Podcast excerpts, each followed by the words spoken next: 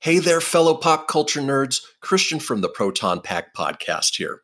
Tony and I recently made the transition to host our podcast at anchor.fm, and they made switching from our previous podcast host an absolute breeze. Whether you're old pros like us or new to the podcast game, Anchor is the easiest way to make a podcast. In fact, you don't even need the complete tech setup that we use. Anchor gives you everything you need in one place for free. That includes creation tools allowing you to record and edit your podcast, which you can do right from your phone or computer, and it sounds great. They'll even distribute your podcast for you so it can be heard everywhere: Spotify, Apple Podcasts, Google Podcasts, and many more. And as you gain traction with your show, you can easily make money from your podcast as well, with no minimum listenership. So download the Anchor app or go to anchor.fm to get started today.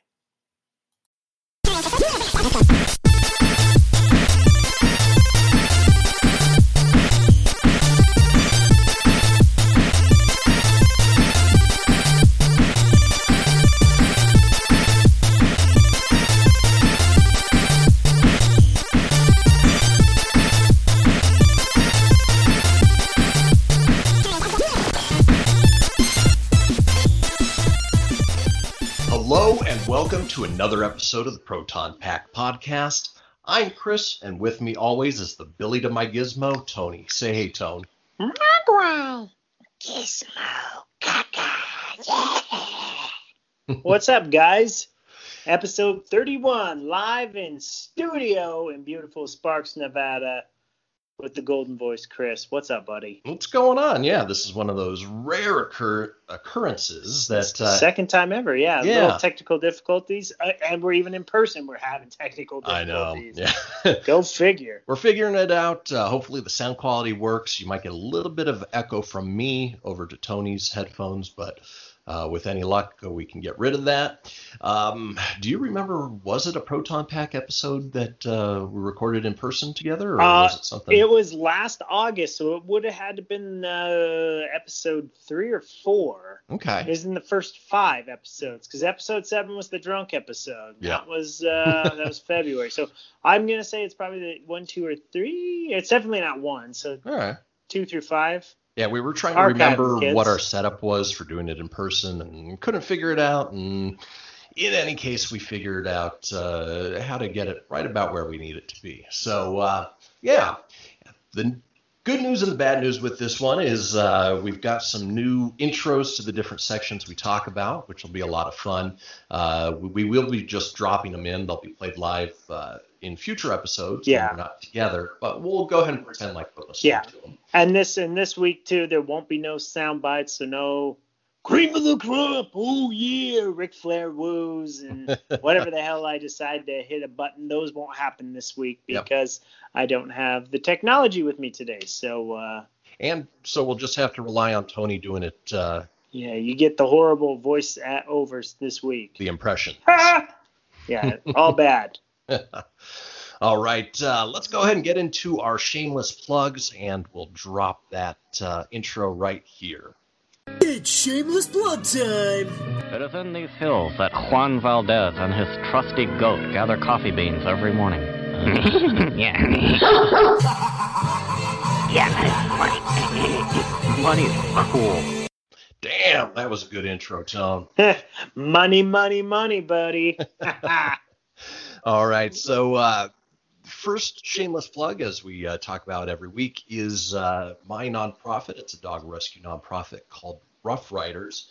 You can find us at roughriders.org, on Facebook, on Instagram, Rough Riders Saves. We pull dogs from kill shelters and find them homes.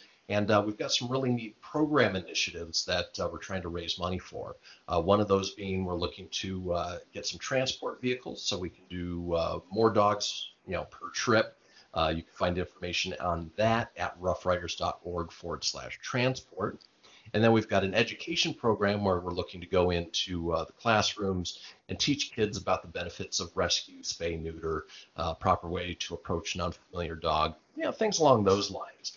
And you can get more information on that one at roughriders.org/education.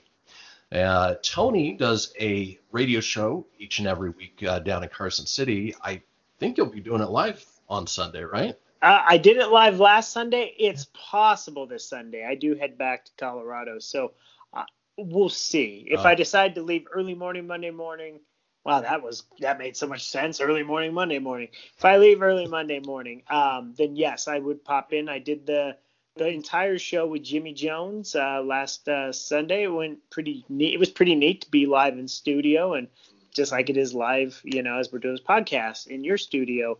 But you can listen live anywhere you are in the world. We stream live on knvc.org. That's 95.1 FM KNVC, Carson City's community radio. Broadcasted live out of the Adams house behind the old abandoned hospital. I don't know if it's abandoned, but we'll just make it creepy purposes. And you can listen to Jimmy, myself, and Bill. And we talk everything pop culture. So I usually partake in just the movie portions. But this week I got to chime in with my little wit and humor and my smart Alec remarks. So a little bit of what I'm going to rely on this episode. So, yeah, check it out. And then, of course, we have our sister. Yeah, the sister website, totallyrad1981.com. Totally tubular, dude. It's basically an homage to the eras that we grew up with, the 80s, the 90s. I did reroute that URL back to our Instagram. I'm working on a couple things behind the scenes, so at least if you do go visit it, you can see what we're doing on Instagram with it. Fun stuff that's posted there a couple times per day. Old commercials, old cartoon intros, throwback ads from magazines. Basically, if you grew up in the 80s and 90s, it's a nice little blast to the past. Yeah, absolutely. Definitely check it out. And I do want to give a shout out to you for Rough Riders. You ended up adopting one of the father. Are you just fostering or are you adopting? Well, I put you on the spot wrong on this show live. You did. Yeah. So we do have a foster who we brought in. He's a big goofy pit bull named Goliath. Super sweet. He may end up being a foster fail. Yeah. I mean, he fits in so well with our household. But if you guys are interested in adopting dogs and you're, you know, within a 300, 400 mile radius of the northern Nevada area, check out our adoptable dogs on our website, just roughriders.org/unadoptables. And we've got more great dogs there that need loving homes. Yeah. Goliath is beautiful. So, yeah, you know, hopefully that ends up being a quote unquote fail. It would actually be a win for Goliath. So we always joke with our fosters that if they fail, basically, if you're going to fail at anything in life, that's the thing to fail at. So, right. But yeah, he does so great. And, you know, it's one of those things, if a better situation comes along for him, we would consider adopting him out. But in the meantime, he's doing just great here. Awesome, man. Yeah. All right. Let's start out with TV news as we do each and every week. And we've got a new nifty intro for that as well. Bazinga. Cool! The cream of the crop! Hey, baby. Whoopee. Let's go, Bob. Excellent. Hail to the king, baby. All right. Yeah, a little, hopefully there's no copyright biting us in the butt for that one, but little jam, a little mixture there. Hopefully you guys enjoyed that little intro. And realistically, we do this for ourselves for fun anyway. Yeah, we make no money off of it. We're not making any money. If you guys do want to kick down a few bucks to help us out and ensure that you know, we can get to it each and every week, we definitely appreciate that. And you can do that on our anchor.fm/Proton Pack podcast website. Yeah. All of the news that we talk about will be on our Facebook page, Proton Pack Podcast. And then we add other things to our Instagram as well.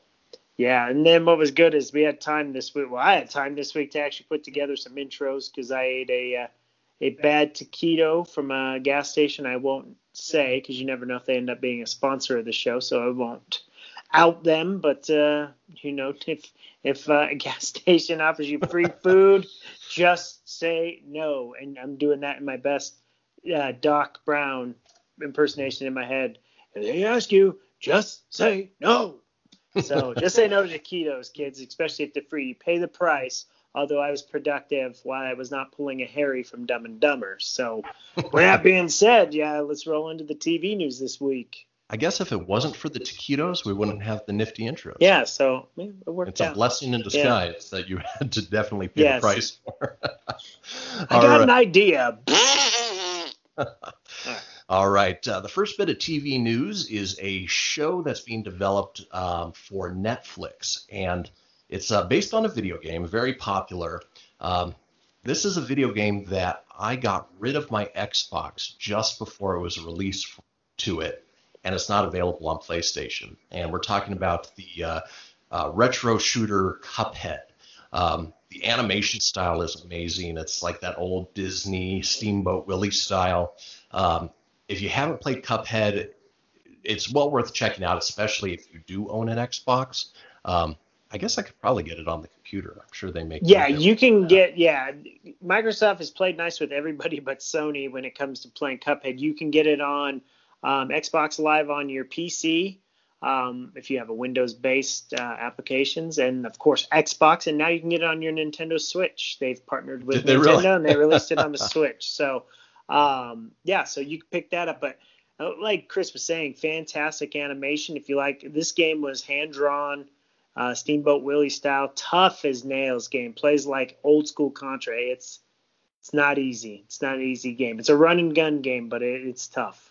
Yeah, so they haven't released the date of when it's going to hit Netflix, but they did announce that it is coming. Studio MDHR basically posted on their Twitter, coming to you in full color and cinesound, it's the Cuphead show. Witness the wondrous Inkwell Isle as you've never seen them before in an original series inspired by classic animation styles of the 1930s, now in production by the talented team at Netflix Animation. So you'll get Cuphead, Mugman, and then all of the characters you love from the video game as well. You know what's great, too, is like a lot of the kids that are into the Five Nights at Freddy's and things like that, they've really picked up on this. I know Denny's kids were all about Cuphead and Mugman there. And it was great. I knew about it from video games and stuff, so it was really cool to see them jump on the bandwagon. And this is one of those things we talk about it week in, week out on this show with the streaming services. Netflix needs original content to stay afloat and commit to it, too. That's another one of their problems. They put out a lot of good stuff, and then they tend not to commit long term. So, and I think we've mentioned in the past that they now have a 3-season rule that basically anything that looks like it's going to be ongoing will be a cap of 3 seasons, and that's it, aside from Stranger Things. Yeah. I think they're going to end that at season 4 or 5. They at least have an end game, no pun intended, right? With that. Yeah. So, if you enjoyed the game, if you've got kids, looks like Cuphead should be a fun show. And as we get information on when it will be available on Netflix, we will certainly share it with you. Also, if you're listening to the show and you drive a Tesla, coming soon, apparently you can play this video game in your Tesla dashboard. Seriously. So, it's kind of weird. I'm reading that. It says it's also on the way for Tesla vehicles as well. So I can't play it on my PS4 gaming console, but if I buy a $70,000 to $90,000 Tesla, I can play it in there. Absolutely. And since you're in Nevada and home of a Tesla factory, you may just get a 5% deal.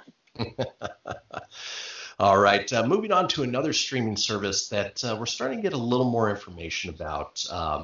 Especially with DC Universe sort of on the rocks. We don't know if DC is going to be wrapped into this, but we're talking about the Warner Media streaming service. And obviously all of the DC properties are under the Warner Brothers umbrella. And then Warner Brothers obviously has all of their own properties as well. One we're really excited about, we hinted about sort of at the top of the show, is it was revealed a little over a week ago now that we are getting a 10-episode series based on Gremlins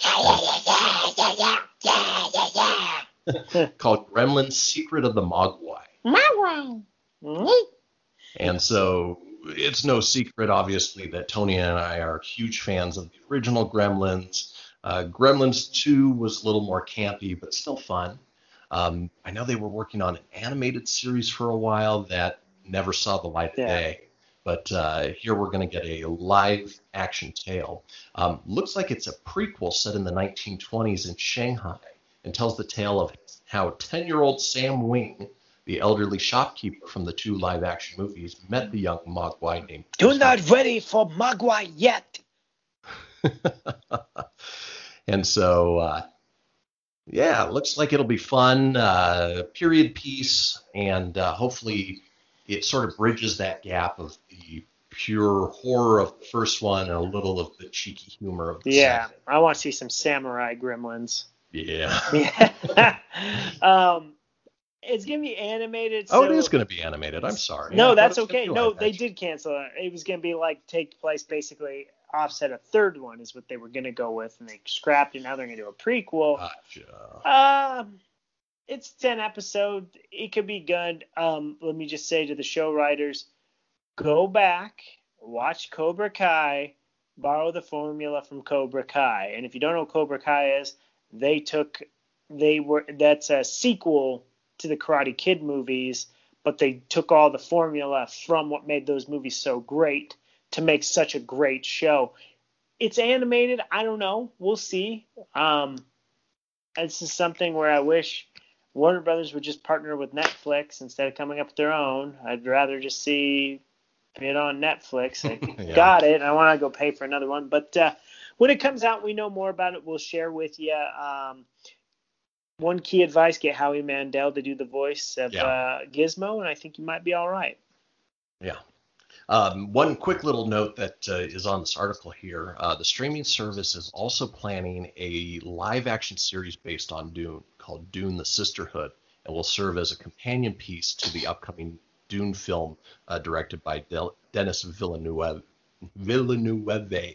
Dune, the traveling sisterhood of the pants, only on Warner Brother Media. Now they're definitely not going to hire me for Gribble voices because I just shit on their product. Right. There's no censor button this week either, so beep. Oh, well. I don't have the real one. All right. We are done with our TV news. Moving on to movies with another nifty intro. And here we go. Are you the keymaster? Laugh it up, fuzzball.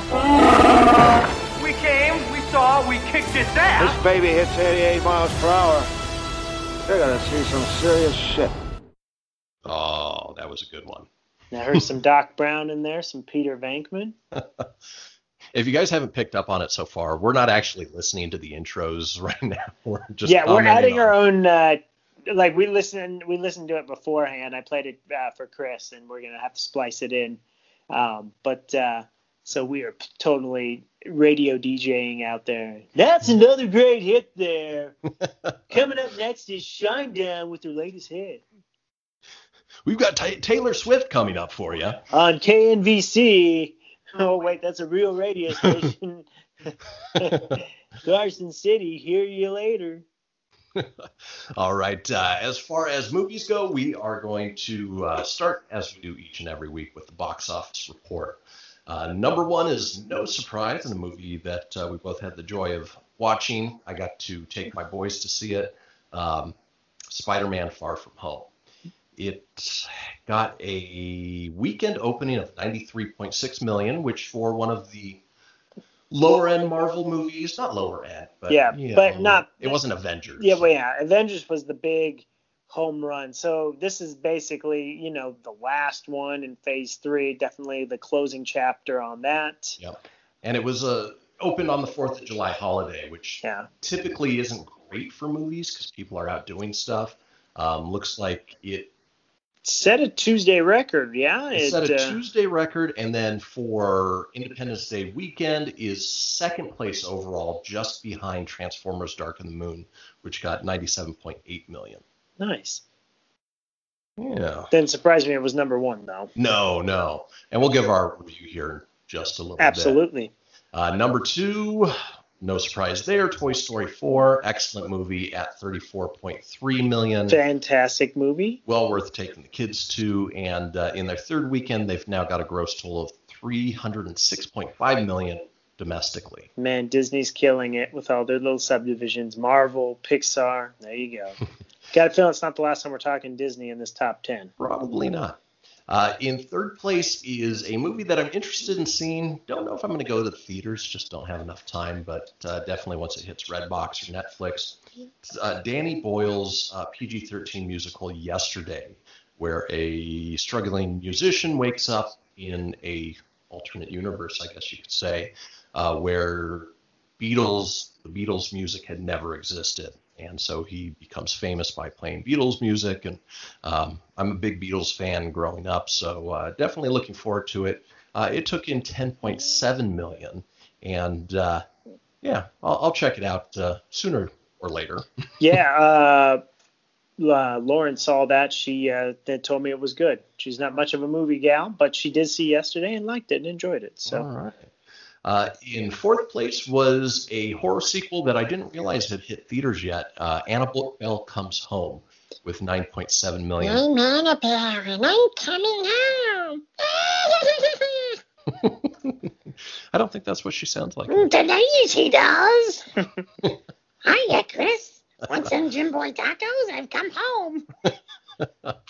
I enjoyed the Conjuring movies, the spin-offs, the two Annabelle movies that have been out, The Nun. This one looks pretty good. They've got their formula down. It's nothing groundbreaking. But. Yeah. It's got McKenna Grace, who's in Ghostbusters. Yeah. Outcome Ghostbusters. So I've never seen any of them. I did see The Conjuring, and I do like Megadeth's The Conjuring. So, yeah. Well, that has nothing to do with anything, but it's up to $50.1 million, better than some movies on this list. There you go. In fifth place was Disney's live-action remake of Aladdin with $9.3 million, which we know Tony's not a huge fan of. No, it's not bad, though. You'll enjoy it. Just don't be like me and compare it too much to the cartoon. You'll be fine. Remember, just be yourself. In sixth place, is another Midsommar horror release called Midsommar. Opened with $6.5 million. Apparently, the filmmaker, the director, is the same one who did Hereditary, which I never saw. Ugh. I know you didn't like it. No, it was along the lines of The Witch. Did not like Hereditary at all. Hated that movie. Rotten Tomatoes, it's getting 82%. So I don't even know what this movie's about. Is that bad? Besides seeing this list, never heard of it. Nope. Yeah, never heard of that. That's wrong. Seventh place is The Secret Life of Pets 2 with another $4.7 million. Yep, The Secret Life of Tahoe and Goliath. Yep. Eighth place, Men in Black International at 3.6. Tony and I enjoyed it. Most other people did not. Yep, it definitely got crapped on, but, it's still worth a watch. Oh, and on a quick side note, rest in peace to Rip Torn, who was in the original one. He passed away last night. I think he was about 88. Yeah, 88. He didn't look like that. So. Well, he looked like he was 88 for the last 10 years. Yeah, forever. So, yeah. So, so rest in peace, Rip Torn. And go see Men in Black. It's at your cheap theater now, I'm sure. Yeah. In ninth place was the re-release of Avengers Endgame. And it is now worldwide up to $2.77 billion, which is how much? Right behind Avatar at 2.78. They got to do one more weekend of pushing. I think they're going to get it. They're doing another blitz one final time. See it one last time. Now, let me just don't want to spoil too much, but the extra scenes suck. Did so, they? Yeah. Should I spoil it? Yeah, might as well. Okay, so if you want to It'll be out. It'll be out on Blu-ray soon enough. But here is what the ending scenes were. So you were greeted by Anthony Russo and said, "Please stick around for the extra credits." Okay, cool. 3 hours go by. I'm not gonna lie. Actually, I was tired and I did sleep through some of it. So, but I didn't miss the scenes. I woke up in time for that, and I'm okay missing some of this because this is out on Blu-ray or digital copy July 30th, and then August 14th or 15th. It's on. 4K or Blu-ray, so I'll see it again. I'm not too sad. I've seen it already. With that being said, Anthony Russo comes back and says, "Thanks for sticking around. Here's a couple of bonus features for you." First one's about a 3 to 4 minute tribute to Stan Lee, which was awesome. Okay. Covered a lot of his it basically was Stan Lee talking, and they It kind of weaved a bunch of interviews he had done throughout the MCU. So that was great. The next thing was the scene, which you and I had discussed because we had read that there was the scene where Tony Stark, after he did the snap, and if you didn't see it, sorry, you should have seen it by now. No kidding. Yeah, so too late, spoiler. So when he goes, when he does the snap, he goes to the soul world and he sees his daughter, but grown up, and they have a similar conversation to what Thanos and Gamora did in Infinity War. That is not the scene we got. In fact, it was a unfinished Hulk scene. So the Hulk is there, and I thought it was out of Die Hard. I'm not going to lie. So Reginald Vell Johnson. Vell Johnson, okay. Yeah. Carl from Carl Winslow from Family Matters, and he also was in Die Hard as the cop. There's this building is on fire and exploding, and he's there and he's calling for backup and help. And I go, whoa, am I watching another Die Hard movie? Instead of Bruce Willis, here comes an unfinished Xbox One graphic Hulk comes out in his Avengers suit and he saves the kids in a satellite dish from a blazing fire. And he's popping more of that, all right, kids, listen to your mother, dabbing. And he basically stole the line when he was in the coffee shop. The coffee shop doing those lines, and was so stupid. It was an awful throwaway scene. They're like, this scene was really special. That wasn't special. It was terrible. No yippee-ki-yays from Hulk? No yippee-ki-yays. That would have made it worth. Yippee-ki-yay. Listen to your mother. Yippee-ki-yay, Mr. Thanos. And then the last scene is we jump right into Spider-Man Homecoming. The very opening scene of Spider-Man Homecoming, you get a 1 minute up until Jake Gyllenhaal goes, you don't want any part of this. So it's even what happened before actually seeing Spider-Man? Yeah. Okay.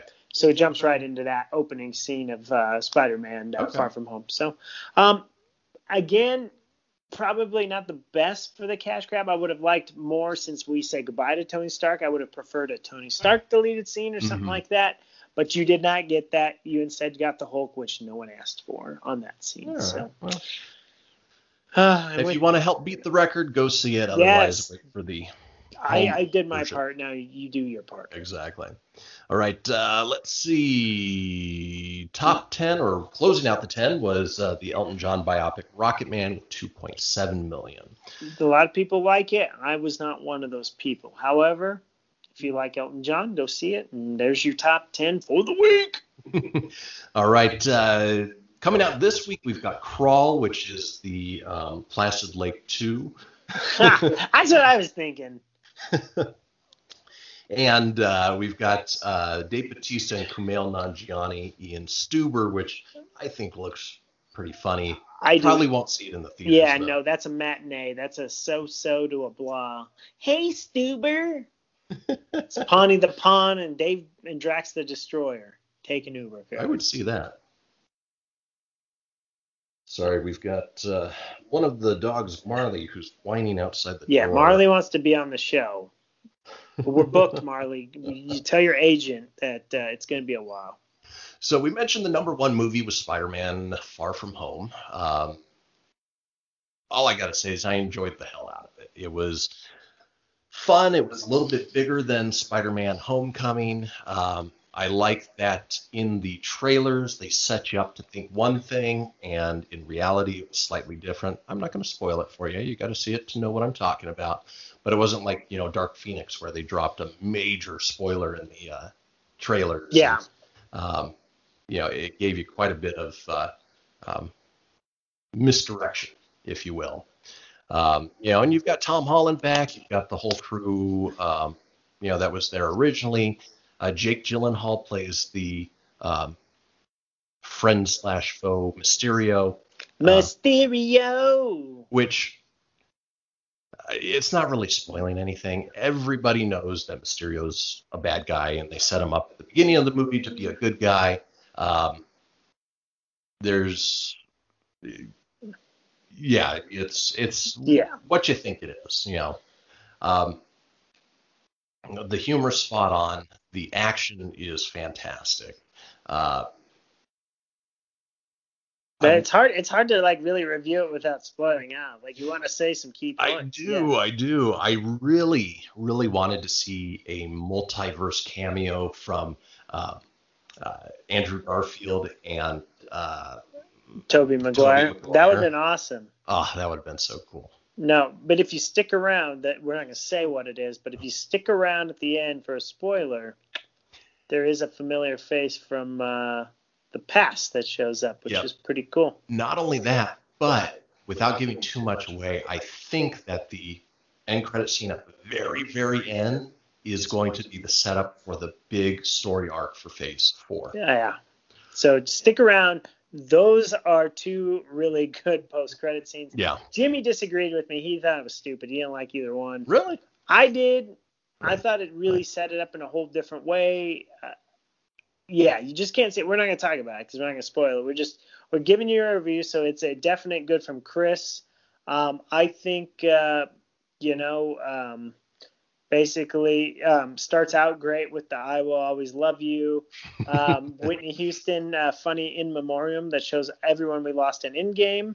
That's the only spoiler I'm going to really give you. Fun story, great humor, great action, cute little love story. Some crazy trippy things happen.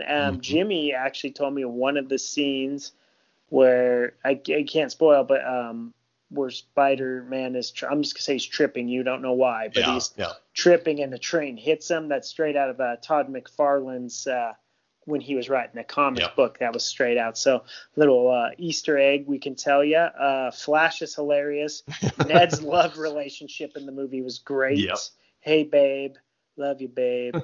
The humor is just awesome. Martin Starr, their teacher. Oh, he's great. Oh, we didn't want to lose anybody. Cons. I don't know if it's quite as good as Homecoming, but it's still damn good. And I do have a little bit of a disconnect with MJ for some reason, but I think I'm really just getting nitpicky here. I don't know how you feel. I just have a little bit of a disconnect for and it's I don't know what it is. It's not the racial thing. It's the personality. MJ was always vibrant, bright, and spunky, whereas this MJ is the complete opposite.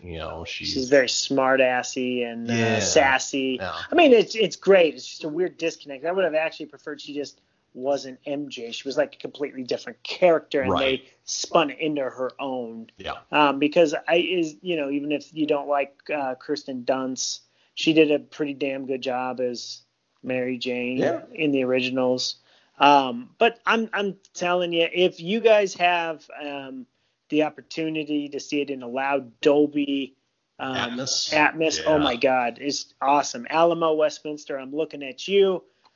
Treat yourself. I'm giving it definitely a perfect 5 out of 5. I'm not a real critic. I'm just an underpaid intern at the Daily Bugle. So go see movies. That's my tagline for that one. All right. So that does it for our review. Now we're going to get into our trailer of the week. We don't have a theme song. We don't have a theme song. Yeah, because I don't have the button, so it's trailer of the week. That's the cheap man version. Yeah, I can't even drop it in because I don't have it. No, but you don't have it. We have some special guests. We do have some special guests. We have my wonderful boys, Corbin and Reese, who are visiting for the summer. They're from California. Hello, Corbin. Hello, Reese. Come closer to me, guys. Welcome to the podcast. All right. So our trailer of the week is Jumanji 2: The Next Level. And you guys watched the trailer just a little before coming in. Uh-huh. What do you think? One at a time. Corbin first. It looks very funny, especially since the grandpas are joining. And, cool, too.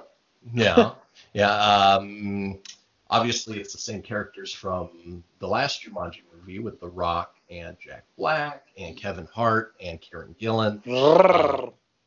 What part in the trailer looked the most exciting to you? Part where the monkeys came. Yeah, you like the monkeys. That looked funny, yeah. What about you, Reese? What did you like? I liked the part where, at the end, where he was like...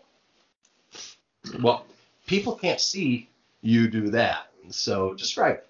Well, he was basically staring his face up into the sky. Mm-hmm.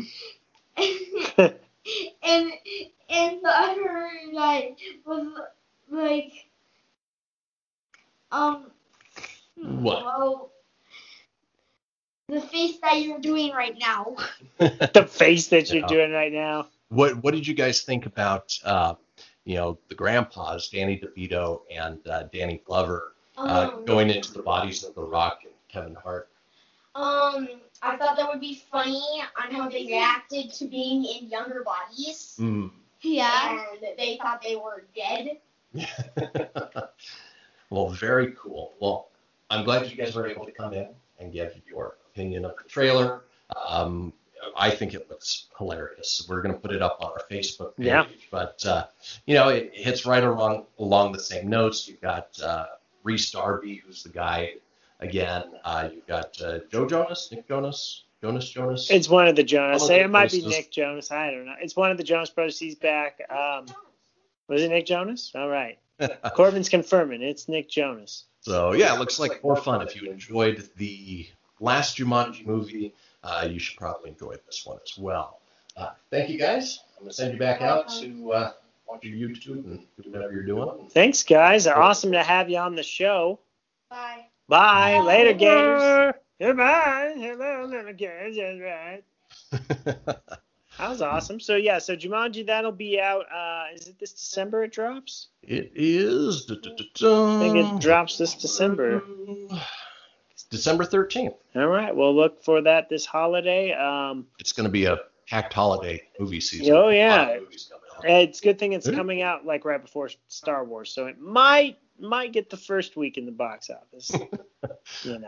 I was just scrolling through, and apparently they're making a Momo movie. Yeah, I saw that too. That thing creeps me out. I like the Momo. A Momo. I'm a Momo. These things that eat shoes. All right, moving on from Jumanji to a movie series that we're excited about. We've talked about a few times on the podcast. And that is the next chapter in the Bill and Ted series, Bill and Ted Face the Music. Wild Stallions! Excellent. Sorry, that's the cheap man version. I don't have the button.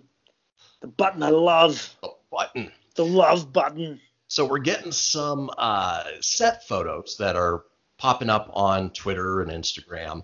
And it's so weird to see Keanu Reeves without a beard. Yeah. Whoa. He's clean shaven. He's a little more heavy set than he used to be. And I'm actually surprised Alex Winter lost some weight from when they made the announcement. He was looking pretty hefty and old, and not so much now. No, he looks just like, definitely looks like Bill, and Keanu Reeves got it down, Ted. I love that the shots show them going into a phone booth. But the typical, some of the reactions on Twitter is Keanu Reeves without a beard disturbs me. You'll be surprised when you see him at the Matrix. He looks like my lesbian Aunt Maggie in the 90s. So, good stuff, though. Yeah. And we've got an official synopsis for it, too, now. It says, when we last met Bill and Ted, they were time-traveling teenagers trying to pass history class and win the Battle of the Bands. Once prophesized to save the universe with their rock and roll, middle age and the responsibilities of family have caught up to these two best friends who have not yet fulfilled their destiny. They've written thousands of tunes, but they've yet to write a good one, much less the greatest song ever written. With the fabric of time and space tearing around them, a visitor from the future warns our heroes that only their song can save life as we know it. Out of luck and fresh out of inspiration, Bill and Ted set out on a time travel adventure to seek the song that will set their world right and bring harmony in the universe as we know it. Together with the aid of their daughters, a new crop of historical figures, and some sympathetic music legends, Bill and Ted find much, much more than just a song.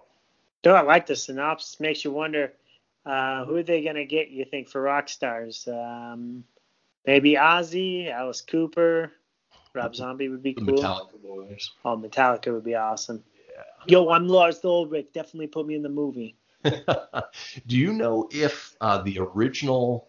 I bet Chris Jericho's going to end up in it. With Fozzie. He's an original friend of the show. Hi, Chris. There you go. If the original princesses are coming back, or are they being recast? It says Jayma Mays as Princess Joanna. Dacian. Erin Hayes as Princess Elizabeth. Ooh, we'll look at that. I know on Pop Culture Kaboom, Jimmy actually interviewed one of the princesses on his show. Seriously? Yeah. That's kind of cool. I don't know which one, but... we are getting William Sadler back as Death, so I'm definitely looking forward to Melvin, that. Dude, you totally Melvin the Grim Reaper, dude. And it's written by the original film writers, Chris Matheson and Ed Solomon, and directed by Dean Parasot, who most notably directed Galaxy Quest. So I think it's going to be good. Oh, I think it's going to be good, too. It might not be a box office smash by no means, but I think for anyone that grew up in the 90s with it, like ourselves, I mean, we're going to get a kick out of it. And I think it'll open the door for some. You give a chance to re-release the two original ones. Maybe open up for a generation like your boys to maybe see it at this point and be like, oh, okay, whatever. Yeah, but, nice little nostalgia factor. And not only that, but the original two movies hold up. I think we talked about that before. Oh, yeah. Bogus Journey's still awesome. So much fun. All right, going from one movie that was made well before to another movie series that was horribly made back in the 90s, we're talking Mortal Kombat. And we talked a couple episodes ago that James Wan, who is a notable horror director, he did a couple of the Saw movies. I think he did The Conjuring as well. And director Simon McQuoid are adapting a new live-action Mortal Kombat movie. It's not the 1995 horrible Christopher Lambert one. With any luck, they'll give it the treatment it deserves. Finish him. With all that being said, they've cast their first actor, who is Joe Taslim. You'll know him from The Raid. He was also in Fast and Furious 6 and Star Trek Beyond. He's going to be playing Sub-Zero. Finish him. Sub-Zero wins. And then based on the very short synopsis, it sounds like their story is a little more honed in. Basically, a male protagonist who becomes drawn into the interdimensional tournament and who begins to realize his true potential as a result of the experience. So instead of centering on a bunch of different characters and it just gets confusing, looks like there's going to be one main character and then everything that happens around that. That can be cool. On a quick side note, I know we're on Mortal Kombat talk, but I did look it up. It looks like Amy Stotch and Hal Landon Jr. will reprise the role as Bill's stepmother, Missy, and Ted's police chief father, Chet Logan. However, the original princess is Diane Franklin, who was Princess Joanna. That's the one Jimmy interviewed. Mm-hmm. And Princess Elizabeth, Kimberly Cates, will be replaced by Jayma Mays and Erin Hayes, respectively. So they will be replaced on that. Yes. So, yeah. Interesting. Which is weird because on the interview she did with Jimmy, she said she wanted to come back. So, sorry, Diane. I wonder what happened. Yeah, you won't be coming back on the show. Real quick, back to Mortal Kombat. You will see that hit theaters on March 5th, 2021. Ooh, oh, boy. Come on, Mortal Kombat. Finish him.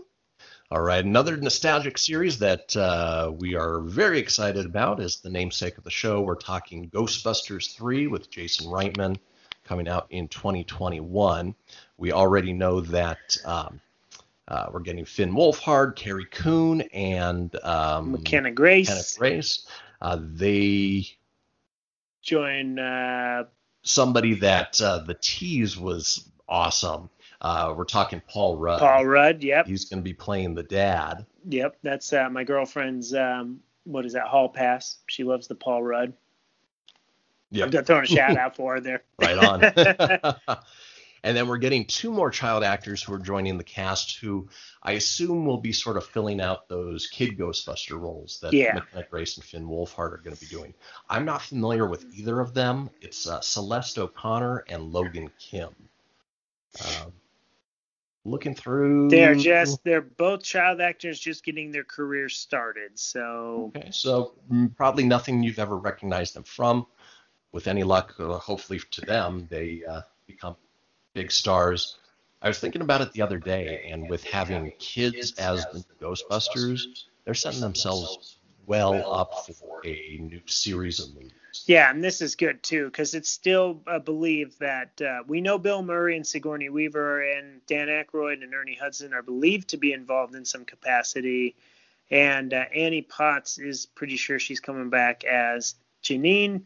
We just need official confirmation. And Rick Moranis, for the love of God, please come back for this. Great to have him back. We need you, Tully. So, as we keep getting more information, obviously next year is when it's going to be out.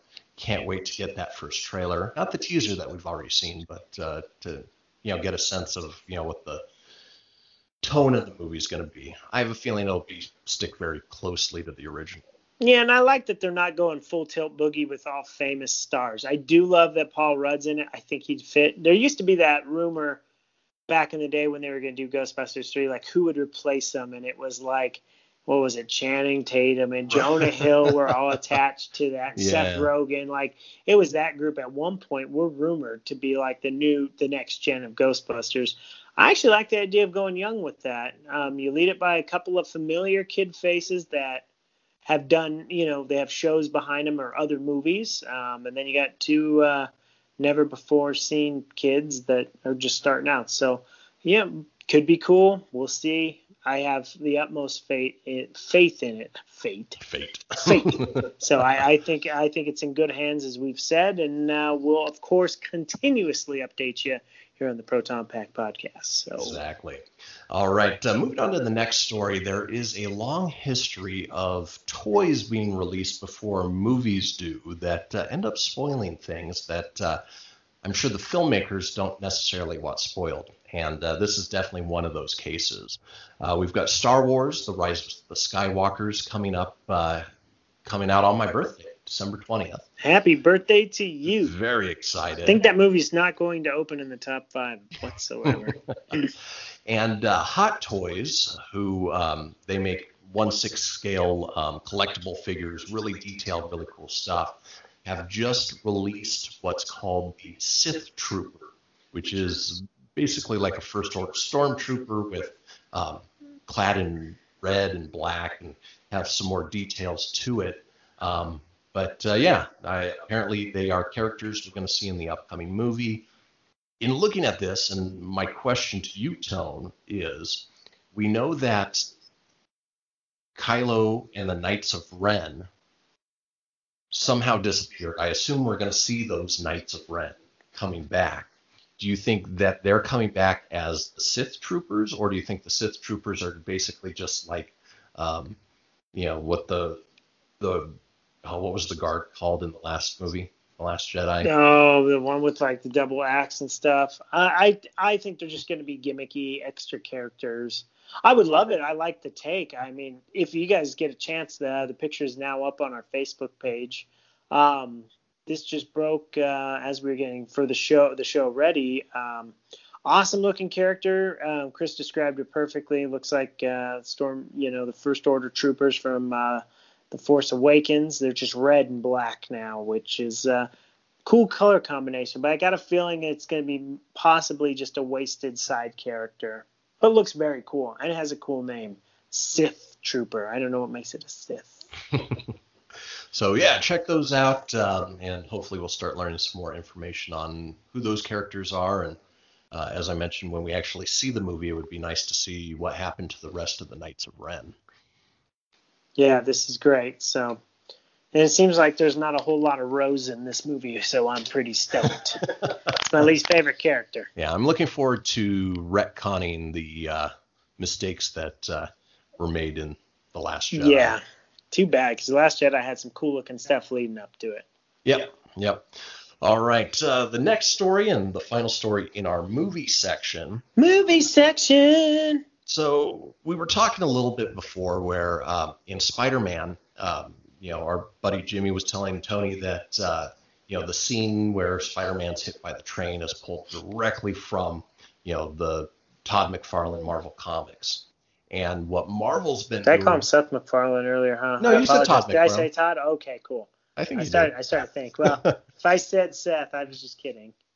And Marvel's biggest saving grace right now is the fact that they stick so close to the comics. Yeah, they change a few things here or there, but they take storylines and they take things and looks that people know and love. And that's why the Marvel comic series or the cinematic universe has been doing so well, because it's playing to the diehard fan as much as it's playing to the casual fan.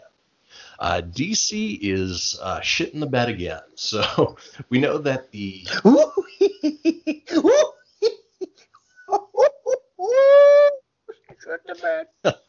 we know we're getting a Joker movie from Todd Phillips starring Joaquin Phoenix. Has some great actors in it. But Todd Phillips has come out and just said the one thing that can almost guarantee the nail in the coffin. Oh, yeah. He did a bad thing. He pulled a, Josh Trank? Yeah, Trank. Josh from Trank from Fantastic Four. He did something he probably shouldn't have done. Yep. So this is Todd Phillips' quote for a DC comic book Joker movie. We didn't follow anything from the comic books, which people are going to be mad about. We just wrote our own version of where a guy like Joker might come from. That's what's interesting to me. We're not even doing Joker, but the story of becoming Joker. It's about this man. Ooh. I mean, the trailer gave it some grace. It looks like it could be a decent enough movie. But again, going back to the whole MJ thing, if it's not going to be Joker, if it's not going to be what we know and love from comic books, why even bother? Just make a movie about a deranged killer. Yeah, that turns into a clown. Make it nothing to do about the Joker. Yeah. I've already thought, like, on paper, this movie sounded shitty, and the trailer, no offense, looked shitty. And now that he's come out and done this, oh gosh, I think the movie's just going to be, okay, I'm going to say it again, PG-13, shitty. I don't know. I mean, I want to see maybe one more trailer, but I've already seen the trailer now, and it just is weird. Yeah, there's nothing, I don't know about you, but I don't look at that and go, oh my God, I'm excited about that. I'm like, holy shit, that looks weird. Right, and we thought DC was riding the ship. We thought that they were looking at heading in the right direction by disassembling the extended universe, that they were going to make the right choices, but... No, I got a feeling this movie is going to be poop, and I think the emancipation of Harley Quinn in January, Birds of Prey, yeah, that's going to be a turd nugget of a movie too. Yeah, I don't think that's going to be a good DC movie either. Right, but we are going to get some good DC movies. I am looking forward to Matt Reeves' The Batman. Yeah, I'm looking forward to James Gunn's Suicide Squad. Are you Jacob? So we might get some good ones out there. Wonder Woman 1984, even though it was pushed back, it should still be pretty good. Hopefully Warner Brothers, they've already said they're not going to come out and do anything at Comic-Con here in the few weeks. So we have a really cool episode coming up here in the next week or two when Comic-Con rolls out. That kicks off this weekend. Is it this weekend or next weekend? I'll say next weekend. It's next weekend. Yep. So, but nonetheless... it would probably serve them right to maybe try to spin it a little way and just say, you know what, I don't know. This is like saying, hey, we're going to make an X-Men movie, but it's going to have nothing to do with the X-Men. Like, there might be a mutant in it, but this is just my own take on what I think X-Men should be. Cyclops is a guy with one eye and a club. Yeah, Storm is just a real cloud that flies in the sky, and Wolverine is a cat that we rescued from the zoo. And Beast, well, that's just our dog. He's just a beast. So yeah, it sounds about those lines. So I have no confidence in this movie. Yeah, me neither. All right, moving on from movie news to comic book news, which we get every once in a while. This is a rarity. There's no theme song for it because it's kind of rare. Yeah. So we just found out that The Walking Dead issue number 193. Is going to be the final episode of The Walking Dead series. No! Robert Kirkman is done. They dropped it. He didn't even tease out that they were ending the series. It's just sort of a dropped on your lap. That's it. The one thing that, and I didn't get a chance to read much through it, is that even though Carl's dead in the TV show, he's still alive in the comic book series, right? Yeah, he's very much alive. Yeah, they did kill Rick off two issues ago. They did. Yeah, okay. So I don't know why they didn't just save it for the final. They just killed him off 2 issues ago. So you're basically getting the final chapter of everything. We'll see how that all plays into the Walking Dead TV show, which, as we've said before, has sort of jumped the shark a little bit. You know, this last season it had some redeeming factors, but overall needs to start thinking about wrapping up, right? Yeah, well, and they have no way of wrapping up soon. Also breaking today on won't make our TV news because we've already done our TV segment, but The Walking Dead has announced it's found casting for their third spinoff.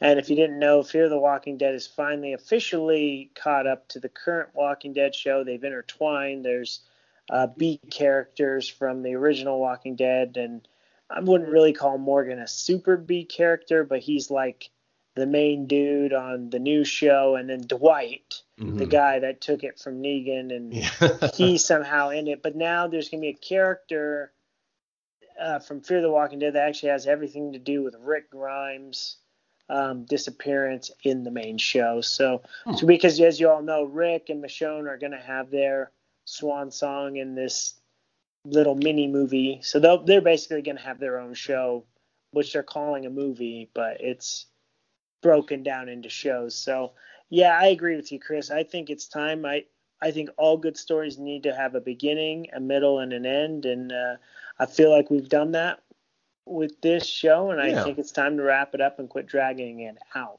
Exactly. Yeah, just looking over the IGN review of this issue number 193, the reviewer liked it. He said, you know, even though it was out of the blue, it is certainly the ending that The Walking Dead deserves. So I got, I think, halfway through the second compendium and haven't had a chance to catch up.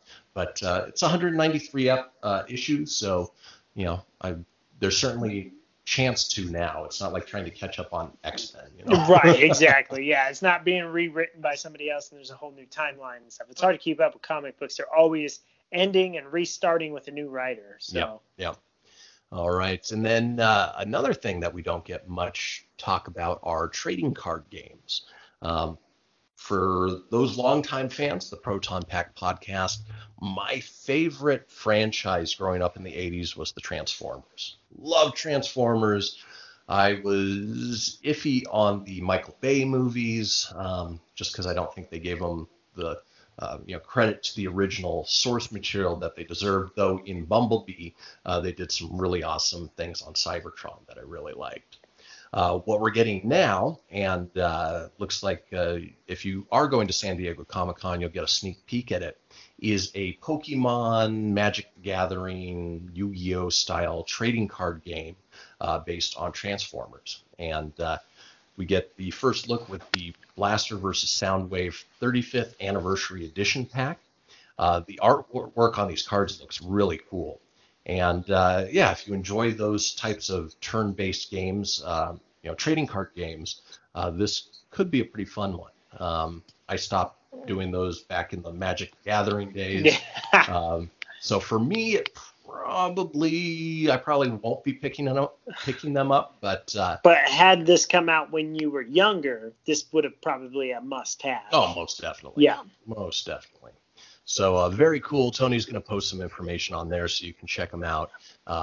The Blaster vs. Soundwave gives you that original artwork, which is kind of cool. But if you look at the actual cards in the game themselves, you get some updated artwork, which is spot on. All right. And we will have more with Comic-Con coming up in a few weeks. We'll probably have like a toy or comic book segment for that episode, as there are some cool things that come out that you might want to know. We don't typically cover toys and stuff on here, but Christian has a wealth of knowledge with toys and stuff, and it wouldn't be a bad thing to let you guys know what's out. So I think it'd be fun to maybe run down the Hasbro, Mattel, Funko exclusives. Yeah, which you can look. Out. Yeah, and so this week in the collector's corner, we could probably just call the segment like a collector's corner.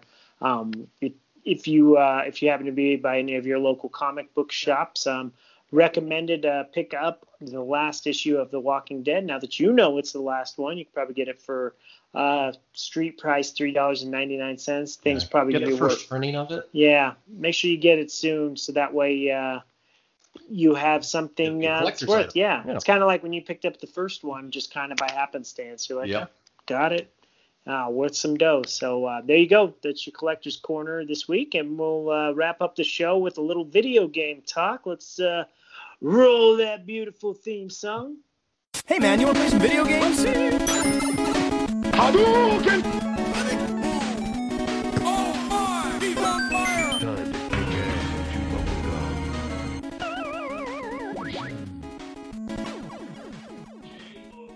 Good.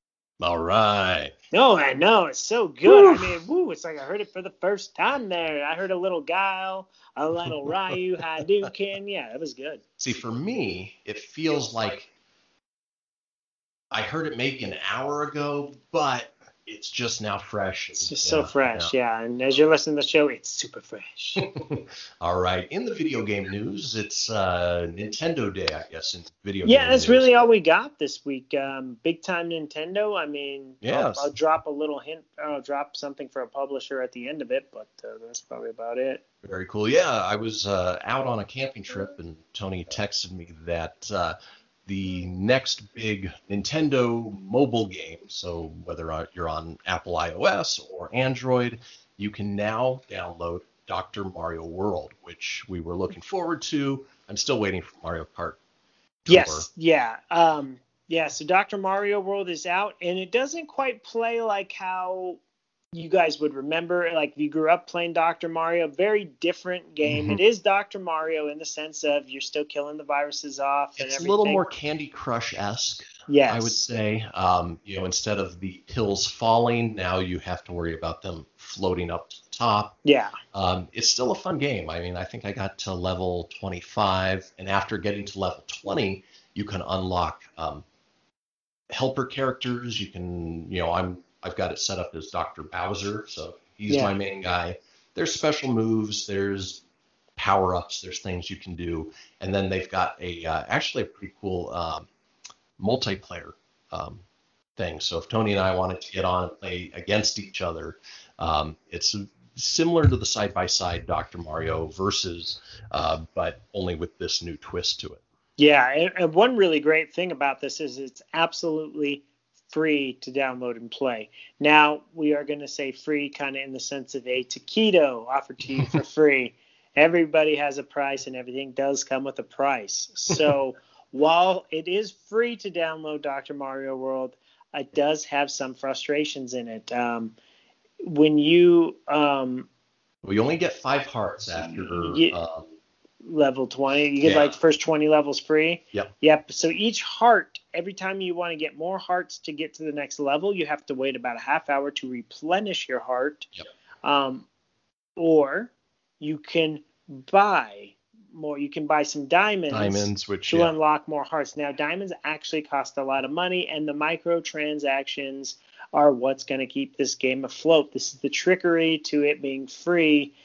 So if you have a little kid or somebody young, be very careful because your credit card could get racked up quite easily with this. I don't know if I told you, Tone. So, for me, and I know you get these free games and they're fun. And, I'd pay $1.99 for this if it was completely free. Oh, absolutely. Totally free without the in-app purchases, the microtransactions. But that's how game developers are making their money these days. So for me, it doesn't make sense to keep going. I'll just wait the 30 minutes, Yeah, exactly. For my kids, that's another story. So Corbin is huge into Brawl Stars right now. Okay, and for you guys that know, Corbin was the first one that did the awesome Jumanji trailer reveal. Yeah, he's my older one. Loves it. But it's a free game to download. Every time he's gotten birthday and Christmas money, he's dropped so much money on that game, getting upgraded characters and skins and all kinds of things. He told me the other day that he spent about $200 on that game. Whoa! Yeah. you can buy an entire console for $200. Yeah, you can buy a system we're about to talk about after this for that. Oh, my God. Yeah, so. Hi, Chihuahua. See, you got to watch it. Yeah. It's kind of like the whole Fortnite thing, you know? Mm-hmm. It's, But it's smart on the developer's part. Oh, yeah. You can take a $50 game, you can really get the money for it. Yep. So, yeah, I get it. But in playing it, it's fun. It's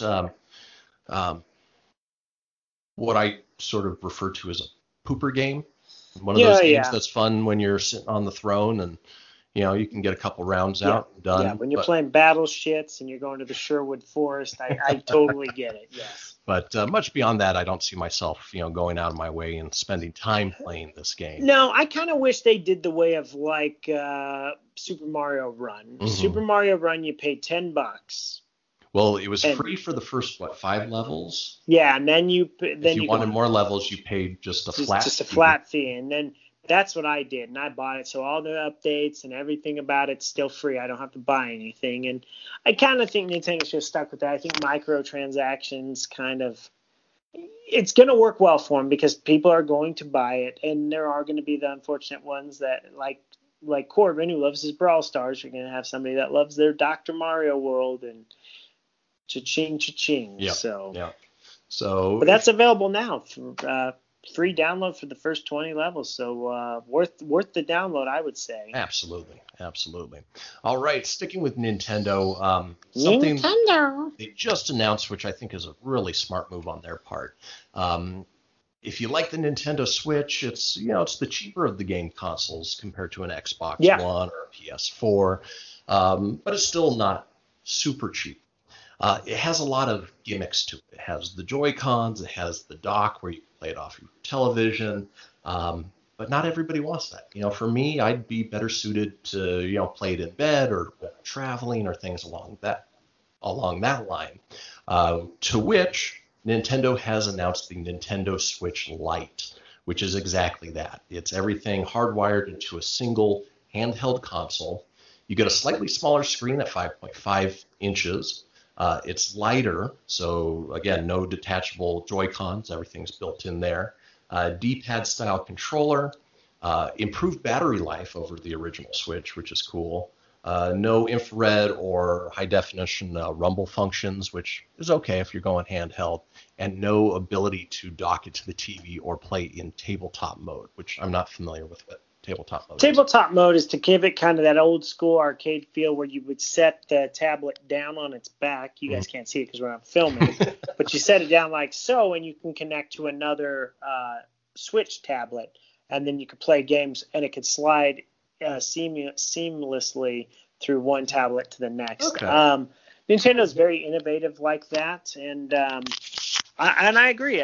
You know, right now, this is kind of silly, though, because now Nintendo Switch has become Nintendo Unswitch. The whole point of the system was to take it on the go, plop it in your dock at home, and play it on the big TV if you wish. I do have the system. Fantastic system. Now, I learned when I went to Florida a few weeks ago, I took it with me for the long plane ride home. Fully charged it. But didn't play it for the week because I was in Disney. I didn't have time to play it. I saved it for the plane. Didn't bother to try to recharge it because I hadn't touched it. Thing was deader than a doornail. And since it used USB-C to charge, my brick wouldn't charge. Really? Yeah, so because it needs a special voltage to charge. So I ran into the battery death thing. So then I was thinking, well, this...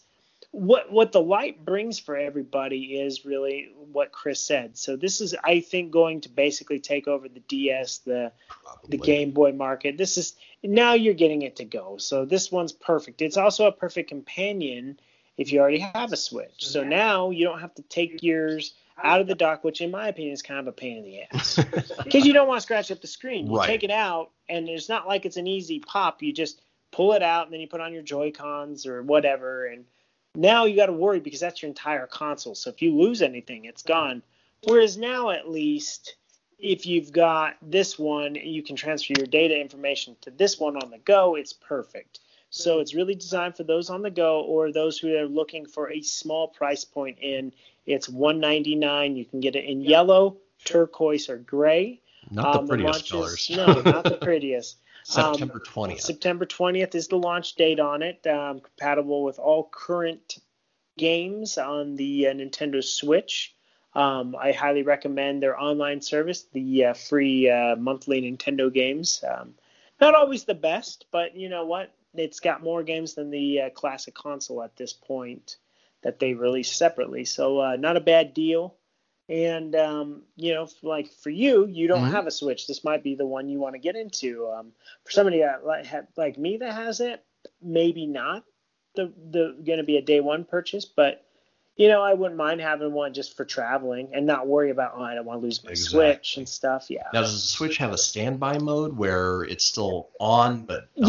Yeah, absolutely. Is that what you were in? Trained, yeah. So I didn't power all the way off. It was in standby mode and it just died off. So I still have yet to play it on a plane. I brought it with me, but I couldn't charge it. So a lot of great games. I just picked up Mario Maker 2. Super awesome game. They did a great job with that. Gives you that replayability and old school feel of Mario. Smash Brothers is great. Mario Kart, Mario Odyssey, Zelda, anything Nintendo. You're just, you know, it's a damn good system. Yeah, the things you're not going to get otherwise with Xbox. No, yeah, and what's good too is you can pick up a lot of games you didn't know you could get on their marketplace. They release a lot of vintage arcade games that they don't announce. They just, you can download a lot of Neo Geo games are at your dispose there. I downloaded Puzzle Bobble too, which is basically Bust to Move, that little puzzle pop game. I got that for like $4. On a sale. Capcom currently is running a sale, so if you want to pick up like Street Fighter Collection for the Switch, that's a hell of a pickup. Real quick side note on Capcom, they just released a mobile game called Tekken. Awful game. Oh, ugh. It's like one of these card strategy games, you know, card-based turns. Tekken. But it's boring. It's just, yeah. And it's confusing too. Yeah. I mean, there's too many things going on at once. And, what Capcom needs to get back to doing is do what they do best. Get the fighting game franchises fired up, man. Re-released Rival Schools would have been fine. But Power Stone, that was on the Dreamcast. Yeah. Give me Power Stone 1 or 2. Give me the Marvel vs. Capcom games. What I was expecting with this was something closer to the mobile Teenage Mutant Ninja Turtles game where you've got your characters and then it's turn-based. Oh, okay. Where you select the character, you fight, and then go back and forth like the old turn-based RPGs. No, it definitely wasn't it. Disappointing. Real quick, going back over to the Nintendo Switch Lite, on IGN, did you see the artist renderings of the color options that they wanted to see? That they were. Yeah. There were some really good, unique ones out there. If they come out with the classic Game Boy color option, I'm all over it. You're in. There's another one that was the vintage one. Yep. What was the other one that looked really cool? It was the clear one that was based off of the old. The old Game Boys that were like purple but see-through. I'm trying to think of what they were called, like Ice and.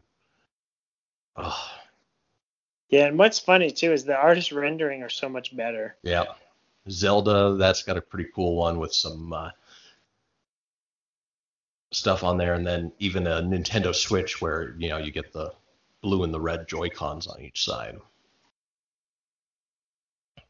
All right, and then finally, speaking of Nintendo Switch Online, they released information for everything that's coming out July 17th, and some really cool things. Kind of makes me wish I had a Nintendo Switch now. I'm telling you, even for the online one, I'm still waiting for them to bust out Super Nintendo and GameCube and 64, but we're still getting almost a year later, vintage classic Nintendo games. Yeah. They're releasing every month just because you're on online subscribers. So. Yeah, so you're getting Donkey Kong 3, Wrecking Crew. I'm not totally familiar with that. Yeah, not the most fun, but they sneak some hidden ones. Sometimes they'll do a special release of a game called Special Edition. Like they released a special edition of Punch-Out! Zelda. Okay. And it had all the hearts and you had everything. That's right. In the beginning, but you had everything. Metroid, they had one. I think they're up to almost 100 games now. Nice. And they're adding a rewind feature. So now if you're playing a frustrated game, instead of hoping you had Game Genie, now if you die, you can just rewind it and try to get it. So time it better than starting over. Yeah. Yeah. Another key trick, too, is just use your save points. Save it and then go back in. So when you die, then you just fire per save point. Makes Mega Man a lot more bearable to get through. Oh, I'm sure. I don't know how we did it as kids to play those games. They were so damn tough. I had notebooks full of the Matrix codes that were, oh my God. It's insane. That game is insanely difficult. Yep. A couple other games you're getting with this release are City Connection, Volleyball, and then the other exciting one is Double Dragon 2, The Revenge. Dun, dun, dun. I always loved the Double Dragon games. When I was first glancing over and I saw Volleyball, my brain automatically went to Dodgeball and Super Dodgeball. Oh, those were great. Those were so much fun. I'd love to see like redone versions of those games. Oh, absolutely. They were a lot of fun. Those were fun games. Yeah. All right, that does it for our Nintendo news. Now, I think, Tony, you were going to drop another publisher bit of information. We were talking Capcom right now on Xbox, Steam, PlayStation, and I'm pretty sure the Switch, too. Maybe not so much the Switch, can't confirm. I think this week is the last week you can pick up a lot of their games for sale. So if you want to get the Mega Man collections, they're at just stealing prices. They're marked way down. If you're looking to pick up Street Fighter Collection, I think that's discounted. Resident Evil games are on discount. Nice. Let's see. It's mainly like the Mega Man games are cheap right now. Uh-huh. Or like the Disney Afternoon Collection's dirt cheap, which is the original Darkwing Duck, Tailspin, DuckTales, and Chippendale. So if you guys are into that, Capcom publisher sale for the rest of the week. But depending on when you listen to this, it may or may not be going, but it is as of the time of the recording. So just want to drop that in for the last of the video game news this week. And I think that's all I've got for this episode. Yeah, that about does it. As always, we appreciate you guys subscribing, downloading, streaming, checking out our social media on Facebook and Instagram at Proton Pack Podcast. Always let us know what you think. Check out where we're hosted at anchor.fm/Proton Pack Podcast. You can get a rundown of the shows. You can drop us a few bucks if you choose. And We'll keep going at it, and hopefully in the next week or so, we'll have some really cool San Diego Comic-Con stuff coming out. Absolutely. Well, it's been a pleasure doing this live and in person with you. Hopefully it all comes out. We will find out. And we get one final little outro now. And we're going to roll it. Until then, see you guys next week. See ya. I am. Hasta la vista, baby.